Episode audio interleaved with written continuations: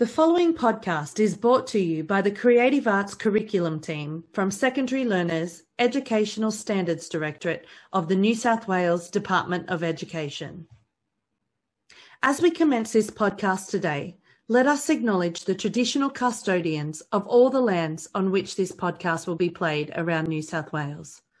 Their art, storytelling, music, and dance, along with all First Nations people, hold the memories, the traditions, the culture, and hopes of Aboriginal Australia. Let us acknowledge with honour and respect our elders, past, present, and future, especially those Aboriginal people in our presence today who have and still do guide us with their wisdom.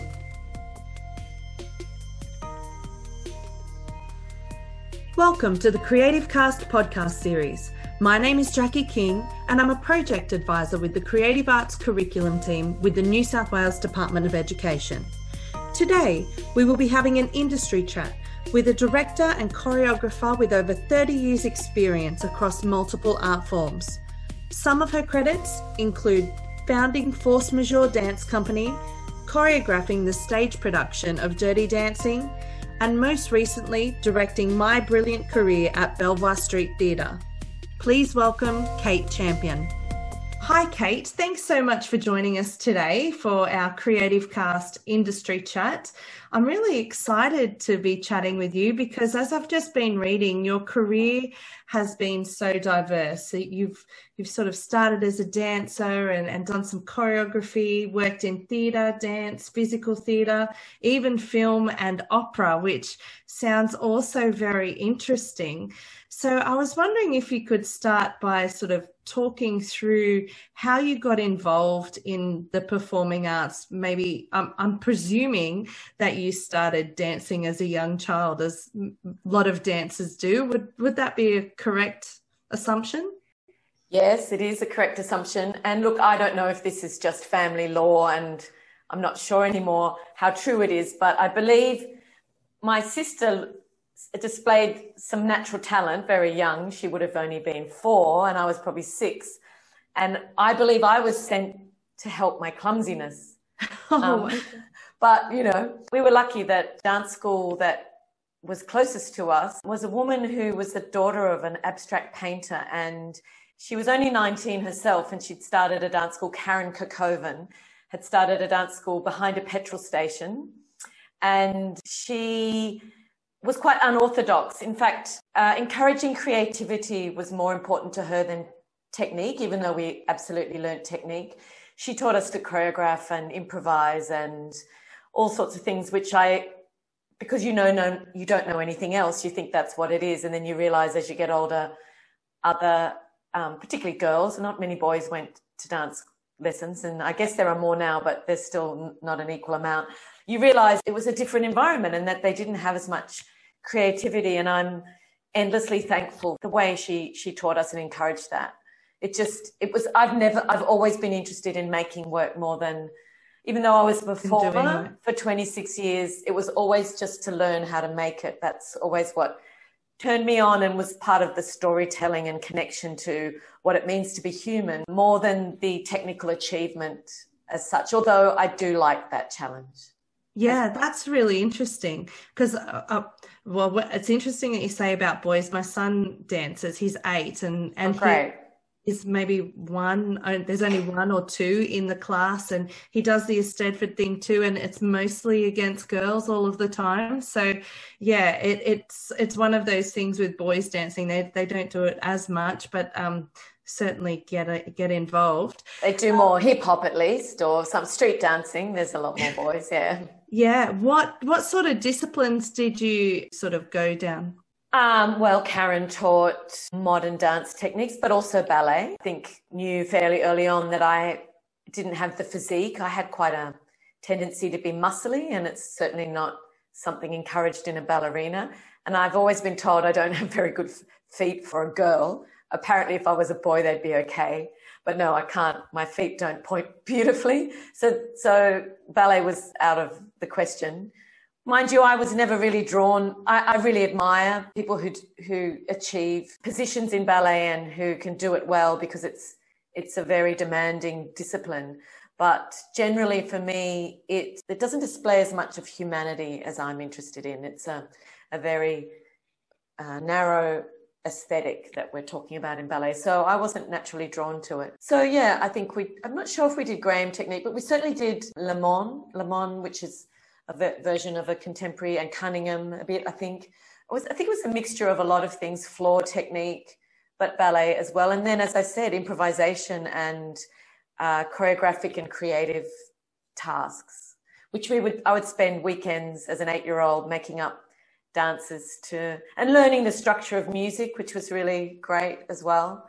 Um, yeah, it was. That's fun. really fantastic because, like, I think now most dance schools you would sort of do your RAD and and or your TAP exams or or, or work work through exams. So to have that option to to be creative and make up your own dances from a young age, I think is really important to bring that out in students. Well, I'll and- tell you one story that's very unusual, and I guess it's divulging a bit of family um, history that's a bit sensitive, but due to something that was going on in my family, we had to go to family therapy.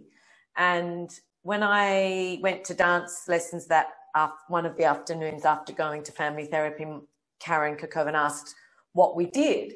And I said the therapist asked us to put the family in positions in the room as we saw how we related to each other. So back to back or far apart or close or sitting down, standing up. And she took that task and then we did it in our dance class and everyone made up, uh, I guess, photographs of how they related to their family. And she took something that I guess could have easily been quite painful or traumatic into something creative. And yeah, it was extraordinary. That is so special. So, through your study with Karen, you then ended up um, studying in Munich as well. So, you you you went overseas with your dancing? My father was an academic, so every seven years we would spend in another country. So, when I was six weeks old, we were in New Haven, Connecticut. When I was seven, we were in um, California. And when I was 13, 14, we went to Munich. We tried to go to school there, my sister and I. She would have been probably 12, I guess, and 11, 12, and I was 13, 14. And we progressively were put into lower and lower schools in this German school because we didn't speak German. So I ended up with eight year olds, and it was kind of pointless in the end. And they were able to send my sister to an international school. And in the end, I ended up, uh, my mother found this amazing dance school that just was so eccentric and wonderful and had some of the best teachers from London and New York going through it. And they offered me a scholarship. So I ended up at 13 dancing all year and going to um, a German language school in the evening and doing some study by correspondence, but mainly dancing. And yeah, I was I was incredibly lucky. They wanted me to stay because they were going to start a dance company, but my parents weren't going to leave me there alone at that age. But then, as it turned out, I came back to Australia, finished year 10, hadn't heard anything from the company in Munich. Then they wrote saying that they had started the company. They were, had a performance in six weeks. They'd send my airfare. Could I be there in two weeks? And so much convincing was needed from on my part to my parents to let me go, but I did eventually convince them that it was a once in a lifetime opportunity. And because they knew the people that I was going to, they let me go. And so two weeks after my 16th birthday, I traveled alone back to Munich and joined a dance company. Wow. And how long did you stay there for? I stayed a year and then I came back for a year and then I went back for two. So ultimately I spent four teenage years, 14, 16, 18 and 19 in Germany, and the three of them in this dance company, Evansson Dance Company, run by a Swedish woman actually. Oh, wow. And you obviously got to do a fair bit of performing with that dance company. Yes, a lot. Um, and teaching. I taught a lot. I taught disco to German housewives with my very limited, because Saturday Night Fever was all the rage. I taught Graham technique, even though I'd only just learned it myself. Yeah, I, you know, I guess I was earning my keep as much because it was, even though we did performances, it wasn't a full time company. So uh, right. Uh, there were other ways we needed to, they needed to finance it. Yeah, so yeah, I taught, I taught from a very young age. Fantastic.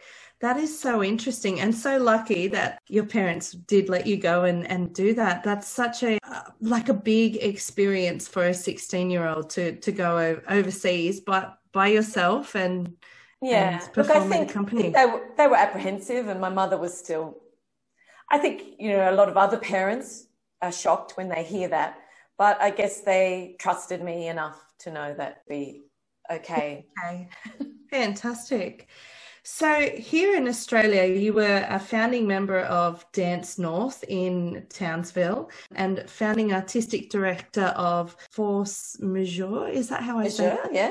Yeah, here in Australia. So you've you've done quite a bit of work as a dancer and artistic director for dance in Australia. And in London you were also in DV8 Physical Theatre, which sounded very interesting as well. Can you talk about your work, I guess, here in Australia as a dancer with those two companies, Dance North and Force Majeure? Um, well, Dance North um, was based in Townsville, and I was quite ignorant. I didn't realize quite how far north it was. But it was a wonderful experience. It's a very small company. It was six dancers. It had been North Queensland Ballet before. It transferred to become a contemporary dance company led by Cheryl Stock. And it was just great because we did so much touring to really incredible places, uh, some of the islands off the Barrier Reef to Central Australia to Nhulunbuy in, in Arnhem Land. Just incredible experiences of place, seeing, seeing regional Australia and parts of Australia that I think you don't experience in the same way when you're a tourist and you get to know local people in a way you wouldn't otherwise. And I certainly got to you see a lot of Australia. And I think when it's six people, you become quite close, and we were all very young. And it was a real adventure. It was very, God, Townsville can be so hot. So, and we didn't have air conditioning in the dance studio. So I remember there oh, was wow. a power strike once, and we were doing a, demonst- a demonstration or a performance by candlelight, and we were just slipping off each other. We were sweating so much. but, you know, go flying in a tiny plane to uh, Nhulunbuy in Arnhem Land and performing for Aboriginal communities there and doing workshops um, was a real eye opener and incredibly humbling and yeah eye opening experience and something um yeah I think because we were the age we are we were at the time was early twenties it was all quite a big adventure. Yeah, I'm sure it would have been. And then I also and was in the Australian Dance Theatre between then and working with DV8. So that was in Adelaide. Um, and that was a bigger company. And I was two years in that run by Leigh Warren. And that was a bit different, but again, some wonderful regional touring. Lee was an incredible teacher. So I was able to gain, even in my late 20s, a lot of technique. So I have had a very unusual way into my career in that I didn't formally train and I didn't do a lot of schooling. So, and it's quite rare for that to happen. So I've always felt like I always need to keep learning. And even though I was, I used to worry about my lack of formal training, I now I'm now kind of proud of the fact that I've always learned on the job. And it doesn't mean that I don't admire a, um, formal training immensely, but I do think that this idea that you train and then you know is not really useful, and that you, I'm still learning today. And I just turned 59. So I think it's a lot. And I, I was always learning because I felt I didn't know, but it's put me in such good stead to have that attitude all my career something that we talk about in education a lot is is turning our students into lifelong learners. And I, I really love that philosophy that you've you've just shared because I don't think at any point you can know everything. No like never. there's always more to learn always. Absolutely. So that's very yeah. interesting. Yeah I founded Force Majeure which was a long lifelong dream of mine to have my own company. Very much a dance theatre company. And when I say that it certainly has dance in it and dances but Equally, half of the performance was made up of text and half the cast were always actors. So it was a real blend of multi art form, designing the set from scratch, using a lot of film elements in the live performance, working with composers from scratch, writers, as I said, actors and dancers. So it was, I'd like to call it more almost a performance company than it's always labels. You have to come up with labels. And in, in our Miss Country, dance theatre seems to fit what we were doing. But it, it eventually became more theatre than dance. So that is why I've ended up directing plays. But yes, it was a lifelong dream to work with particularly colleagues, Geoff Cobham, Ros Hervey, who I've known for both of them for about 30 years, and the various other people who worked with Force Majeure. Just that incredible, when you find that you have a chemistry as creatives or artists together and how you can keep building on that. So you end up having a shorthand. You try not to repeat yourself, but you also already know what you've done together. So you can just keep discovering. And that's what we did for the, I think it was 13 years that I had the company. Fantastic. I really love how you've got this like amalgamation of dance and drama. A lot of our dance teachers out there, a lot of them are dance drama teachers. So right. uh, it's kind of nice that you've your career has both of those elements in them. Um, I think um, possibly if I hadn't been sent to dance classes when I was younger, I would have just gone into theatre. So I'm very grateful because you can never, even if I direct a play that has no movement component, I'm still very aware of what we give off with our body and our body language and how you inhabit a role physically as much as you do with your words and characterization. Yeah, fantastic. Where did your interest in, I guess, theatre start to begin? So, so moving from dance into to more story. Well, I guess I'm going to say into more storytelling, but it sounds like the the storytelling started at the beginning. It did. I look. I admire dance technique a lot. And I, there are some abstract pieces that I've, I find very mesmerizing and meditative and can affect you deeply. But generally, I'm not so interested in, um, want of a better word, making shapes. Like it's, I'm not interested in generally, there's definitely exceptions. I do like when there's some meaning associated with what's up there. It's imparting some sense of the human condition, which obviously can be done without words and it doesn't have to be. But I guess I'm, I guess it's the storytelling that I am interested in and, and real life human situations. And sometimes dance without theatricality or words or storytelling can be so open ended to interpretation that it can still be moving, but I guess I've always wanted more specificity in, in communication. Mind you, I can also find just talking head plays where they do nothing but speak and stand very still quite sometimes tedious as well. So I guess I just it's what your taste is, isn't it? And it's what's turned what turned what pushes your buttons and that's why I encourage all students and all like be expose yourself to as much as you can and find out what you like. And it might not be what everyone else likes, but that is a big indicator to what you should pursue because there's a reason why when you see it you get a reaction and it and you talk about it and it stays with you and it affects you. And I also had quite a uh, I didn't have a religious upbringing, and I guess sometimes religion for people fulfills that mode of why are we all here and what's it all mean. Whereas sometimes for me, when I've seen artwork by people who don't know me at all, or read a book by someone who can't know anything of my life, and I've been so incredibly astounded at how similar and articulate the way they've articulated the same experience I've had as a human, and I feel that that gives me a great sense of um, I don't know, some sense of purpose or meaning or connectedness that I think art fulfills a lot. And so that's why, in a long winded answer, that I was drawn more to storytelling aspects or uh, work that has clarity and meaning. So in 97, you began your collaboration with Neil Armfield. Was that sort of your first foray into moving in a like drama direction? Um, let me think. Look, my brother studied drama at Victorian College of the Arts, and we go, he we go to plays that he was in. He also joined Circus Oz, and so he was quite influential in some work I did early on that was related to physical theatre. We did a show called Suspense that had circus, text, dance, multiple art forms. So I probably Stephen, my brother, took me to the first, or he he was the reason why I went to some of the first plays. My dance teacher was connected to the Old Tote, which was a theatre company in Sydney. I think an early early ensemble days. So she, even though she was in dance, she had theatre connections. Uh, so I think there's been a myriad of people and influences, but I think Neil was the first theatre director I worked with. So yeah, in that regard, possibly yes. I'd say so. You know, I've worked with him quite a lot and learnt a lot from him. Yeah. So was there a show in 97? I, I read that you began your collaboration with him in 97. Which oh, right. Uh, 87 was an opera called Frankie in Adelaide.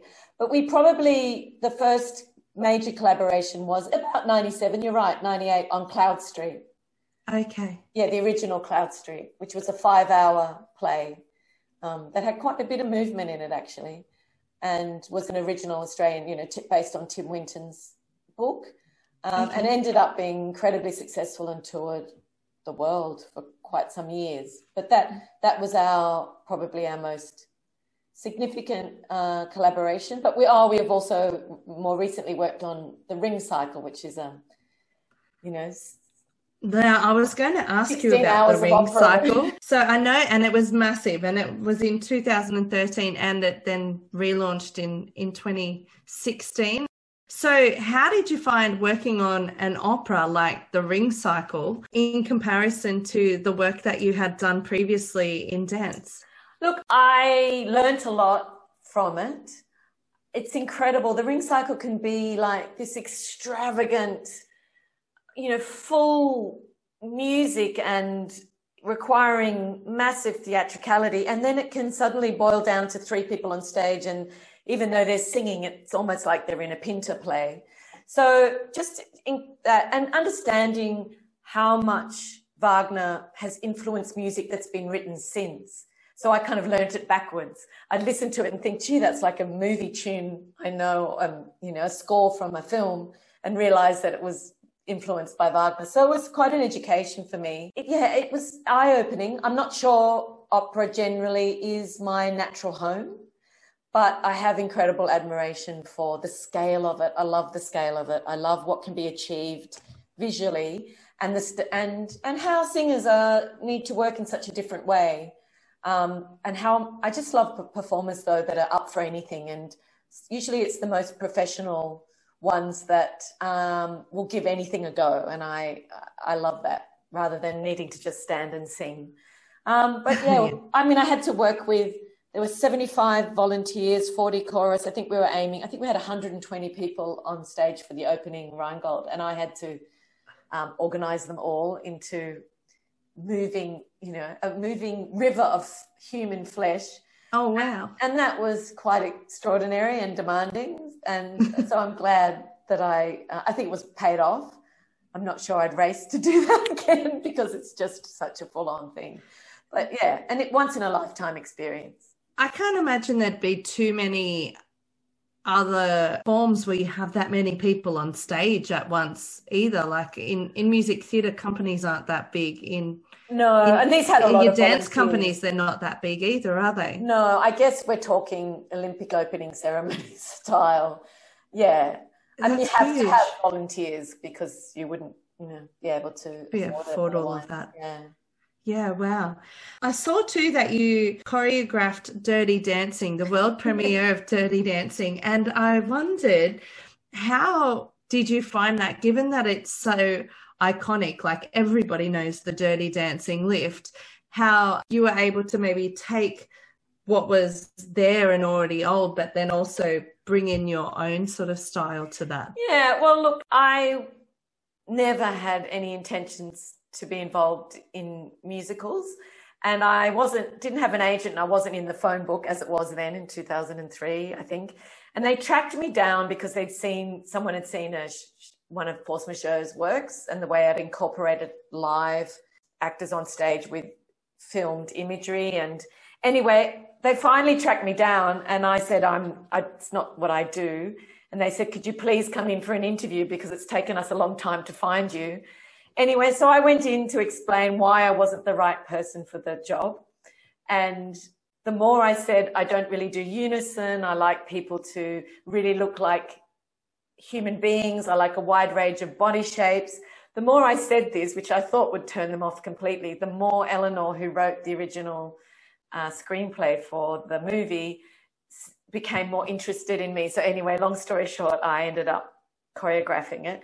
If you see the film, it, it has, because it's got such an incredible cult following, you have to, there are, it'd be like you can't do Rocky Horror Show without doing the famous dance. And like you say, you've got to have the lift in it. So I, there were things that I knew I had to have in it. And there was an, a legal arrangement where a certain percentage from the film com- original film company we were allowed to, to use.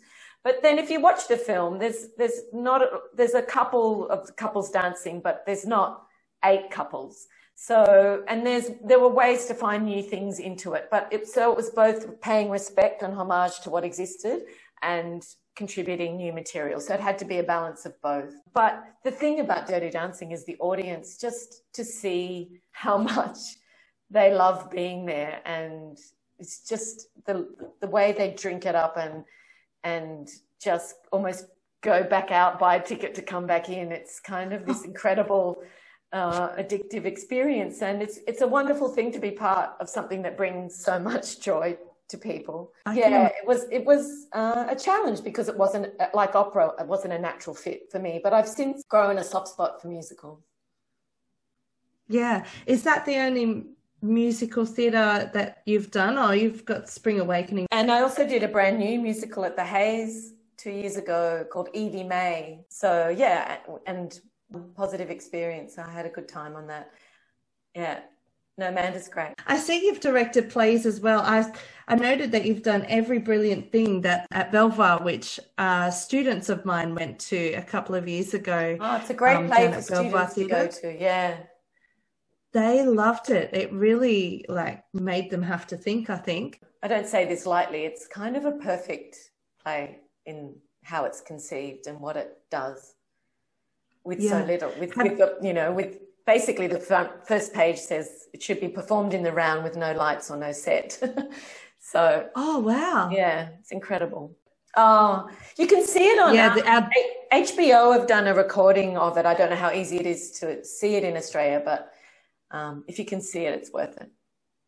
I know the kids from our school really loved it. So our school went to sort of Belvoir a couple of times a year. They always bought a subscription, and yeah, the kids really loved every. It's, a, it's an incredible. And so did the teacher. Right, because there's a lot of participatory theatre now where the audience are involved. I think it's a really great example of how to do audience uh, participation in a way that's not cringeworthy and that honors the subject matter of the play, doesn't embarrass anybody, and such an incredible thing to deal with the subject of suicide in a way that is both serious and yet somehow lighthearted because it was devised with the writer and a comedian. The perform one performer, um, Johnny, was a, is, is a comedian, so he brought that to it. But no, it's a it, and it's been all around the world, performed in so many different languages. It's a very, it's a it's an extraordinary thing to be involved with, actually. Yeah. Do you like moving into the directing plays as a, opposed to dancing? Where where do you sort of feel like your most natural fit is these days? Oh, look, everything's a challenge, and because I move around the way I do there's inevitable imposter syndrome that comes with it because, you know, what's a choreographer doing um, directing a play or what's a, what's um, all the different things I've done. And I've always been drawn, I've always been drawn to putting myself on the line to see whether my bag, kit bag of tools that I've developed over the years can stand up to, you know, putting myself somewhere which isn't my comfort zone. So when I say natural fit, it's a combination of something you're drawn to because it excites you and combined with a challenge that you're to prove to myself. So I've done, I've directed about seven or eight plays since I left Force Majeure. So I've, and they've, they've ranged from participatory, small, like every brilliant thing to Arthur Miller's The View from the Bridge. Um, you know, various other, I just opened My Brilliant Career last week the joke is that Belvoir only direct plays with brilliant in the title because every brilliant thing in my brilliant career. I don't know how to say if it's my natural fit. It depends on the play. It really depends yeah. on the play. It's whether I'm excited by what it's trying to say to people or not say what it's trying to, the angle it's presenting for people to potentially look at something differently or hear something that they haven't been exposed to or all those things. So it's really the material more than the form. I'm and feeling like it's how it connects personally with you or, or with um, with the human experience. Yeah, and the team.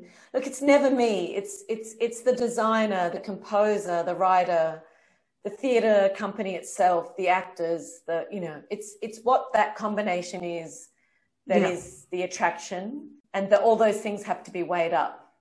So we'll see. Last question before we delve into schools. I, I noticed you've started to or I'm not sure if you've started, but you've you've done some work on films as um, doing the movement sequences on films. So the film Somersault with Abbie Cornish and Sam Worthington and Red. How how do those experiences differ from I guess the the theatre, the, the the dancing and and the theatre world um, into the film world? Well, I haven't done as much film as I would have liked to, and it takes a. You have to really commit to film, and I guess because I'm so involved in so many art forms, to just single out film didn't happen. But I still hope for more film experiences. I guess it's no different in a lot of ways. For Somersault, I worked with Abbie and Sam the same way I'd work with any performers on anything, just loosening up their physicality giving them tasks to think of rather than so rather than thinking of say a lovemaking scene or something to not think literally but to give them something else. For example if you ever see somersault you'll see this really sexy dance she does. And all i did was ask her to keep her hands on her thighs while she moved. But it was because of the way she interpreted that task that it became what it was and with Red, it was working with Cate Blanchett, who's just the most phenomenal. I mean, everyone knows her as an incredible actor, but she's an incredible physical interpreter. She's she's she'll try anything, and she'll she's very inventive physically. So it didn't make my my job was wasn't very hard. So it's again, it's a conversation. It's a collaboration of what can I give that will help this incredibly inventive, creative person to hang on to something while the cameras are rolling. It's, it's more about filling their mind with something that's going to be useful in the moment. Whereas when you do it, something that has to be a regular performance, it's, it's a different way of working. Whereas film is capturing something more fleeting. So I guess it's just adjusting to those two differences. Yeah. Delving into schools, it sounds like your schooling experience was quite diverse as well, obviously being a little bit here and a little bit overseas. Were you able to study any sort of arts subjects at school or be involved in the creative arts at school? Or were, was it sort of too a little bit all over the place in, in different places and, and you got it mostly from outside of school? I did get it mostly from outside of school. I did do arts, visual arts at Pittwater High, and I enjoyed that a lot. But um, yeah, I guess because dance is so all consuming, and honestly, from when I grew up as a child, you didn't do six different, you didn't do guitar, piano, language, soccer. You know, people didn't do it, I don't think, as many things. And I was quite content to focus on dance. But I, I, I do remember enjoying visual arts a lot at school, which was a very, it was a great balance to dancing because it was, you know, such a different way of expressing yourself. So it was a good balance. Did but you? Yeah, I don't. I, you know, because I wasn't at school a lot. That's what I thought. I thought before this interview, I'm being quite fraudulent here, and maybe should have warned you how little schooling I've had. Uh, it, it's it doesn't mean I don't value schooling, and uh, it just happens to be how my life turned out. Yeah, sure. So, what are your thoughts of our teachers? So, because we obviously have dance and drama on offer in, in the New South Wales syllabus. What are your thoughts on preparing students for a career in, say, dance or drama through our subjects at school? What sort of things can we do to to help their mindset or or, or prepare? Yeah, look, I I think it's hard to know I mean, with dance, it's easier to know whether you want to pursue it from a young age. I think with acting and a lot of other, it can come later. And I know this is quite a cliche at the moment, but I do think resilience is uh, incredibly important because, you know, sometimes actors call, they jokingly call auditions humiliations. It's just you have to, they're not. It's just that you have to somehow make a joke about being rejected. You have to become so used to you might, there are so many reasons why you might not be the right person for the role, and it can have sometimes have nothing to do with your talent. But even going back further, two things I'd like to say is well, one in dance in particular, I think dance is such an incredible discipline, but also a, a wonderful way to appreciate music, um, a discipline for fitness, a way to not be in your head because we're stuck so long at the computer. So even if you don't make it as a professional dancer, it, it will always be a, of benefit to your life. And I know that because dancers often, particularly ballet dancers, end their career, particularly if they have children, often don't get past mid 30s.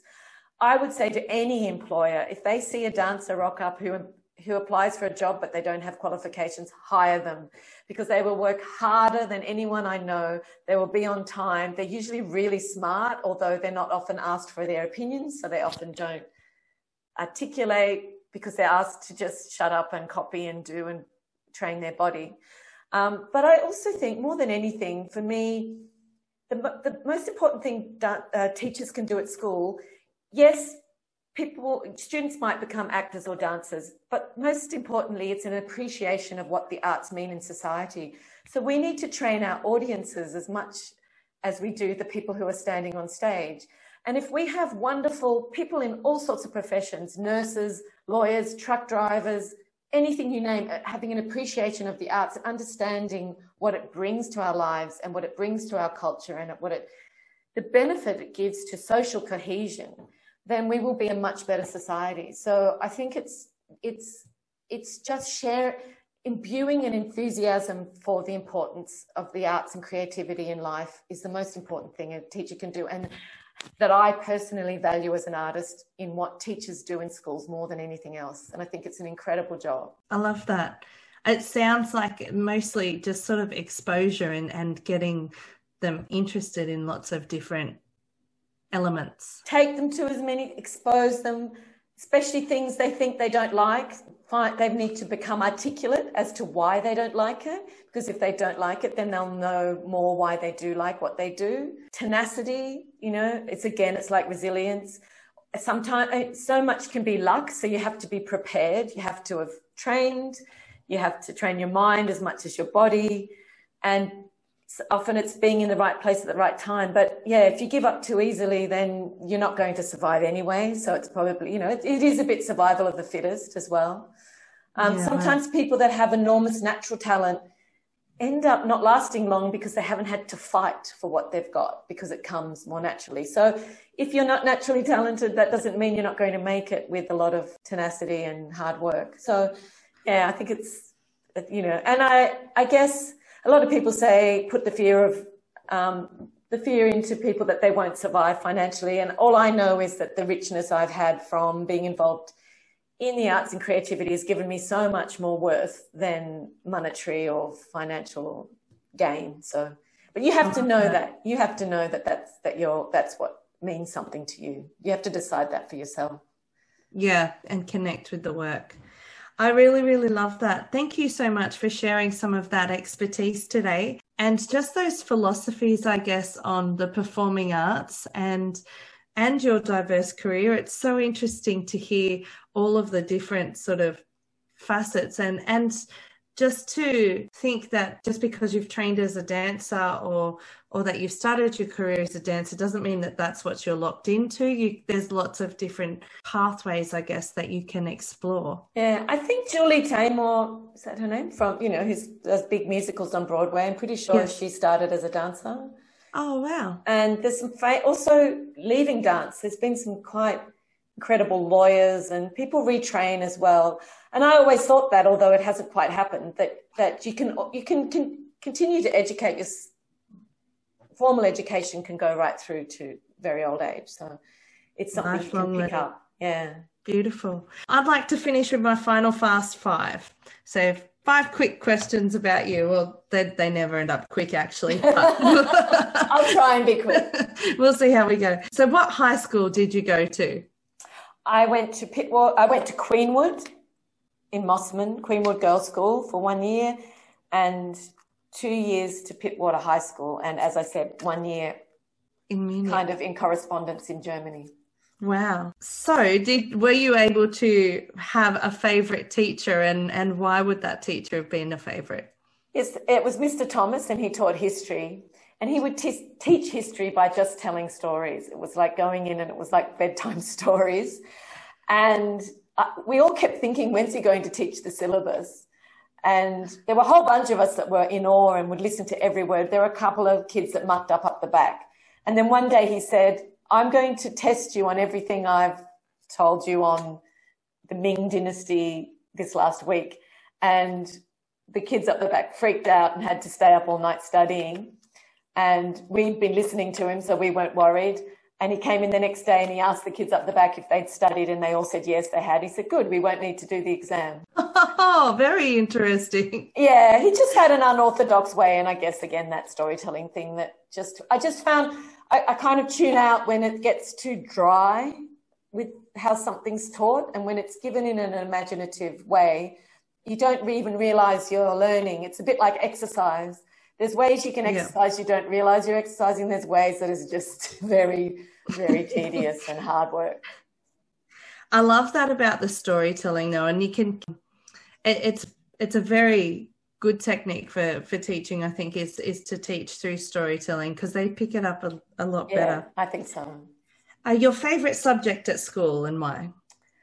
Well it was history because of that i think. And look i did really enjoy german because i got the opportunity to be there and so when i came back there's no, it's just an amazing experience and i think because we're an island although we should learn more um, languages of countries much closer to us but learning any other language, I just find a wonderful experience and it's something I value a lot, even though it's rusty, my German. But and it, with it, ever I go there and can communicate, it's just a real buzz. So I enjoyed that a lot. I bet. Your best school achievement or memory? Look, I think it's the friends I made. Even though I wasn't there for a long time, I've reconnected with four women that I went even one one I was in kindergarten with, and we're back in touch. And there's nothing that replaces the friendships that you've had for like you know over 50 years. It's just an incredible thing to look into someone else's eyes when you get much older and realize you've known them that long. And you can, even though there was a big gap when we lost communication, it's just picked up as if we were always in touch. And that means more to me than anything from school. I mean, I loved learning and I loved it, but the people you meet, um, and if you can stay in touch with them, there, there's something very precious about that. I can relate to that. And the last one, whichever way you want to answer this, your one takeaway from your schooling experience or some advice to teachers?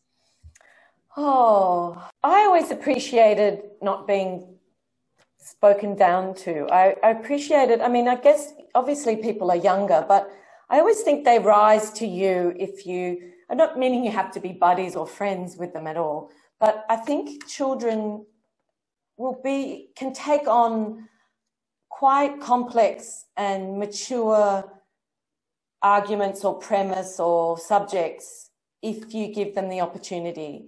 So I think the the people I the teachers I valued the most gave me that respect and gave me uh, the time to express my opinion.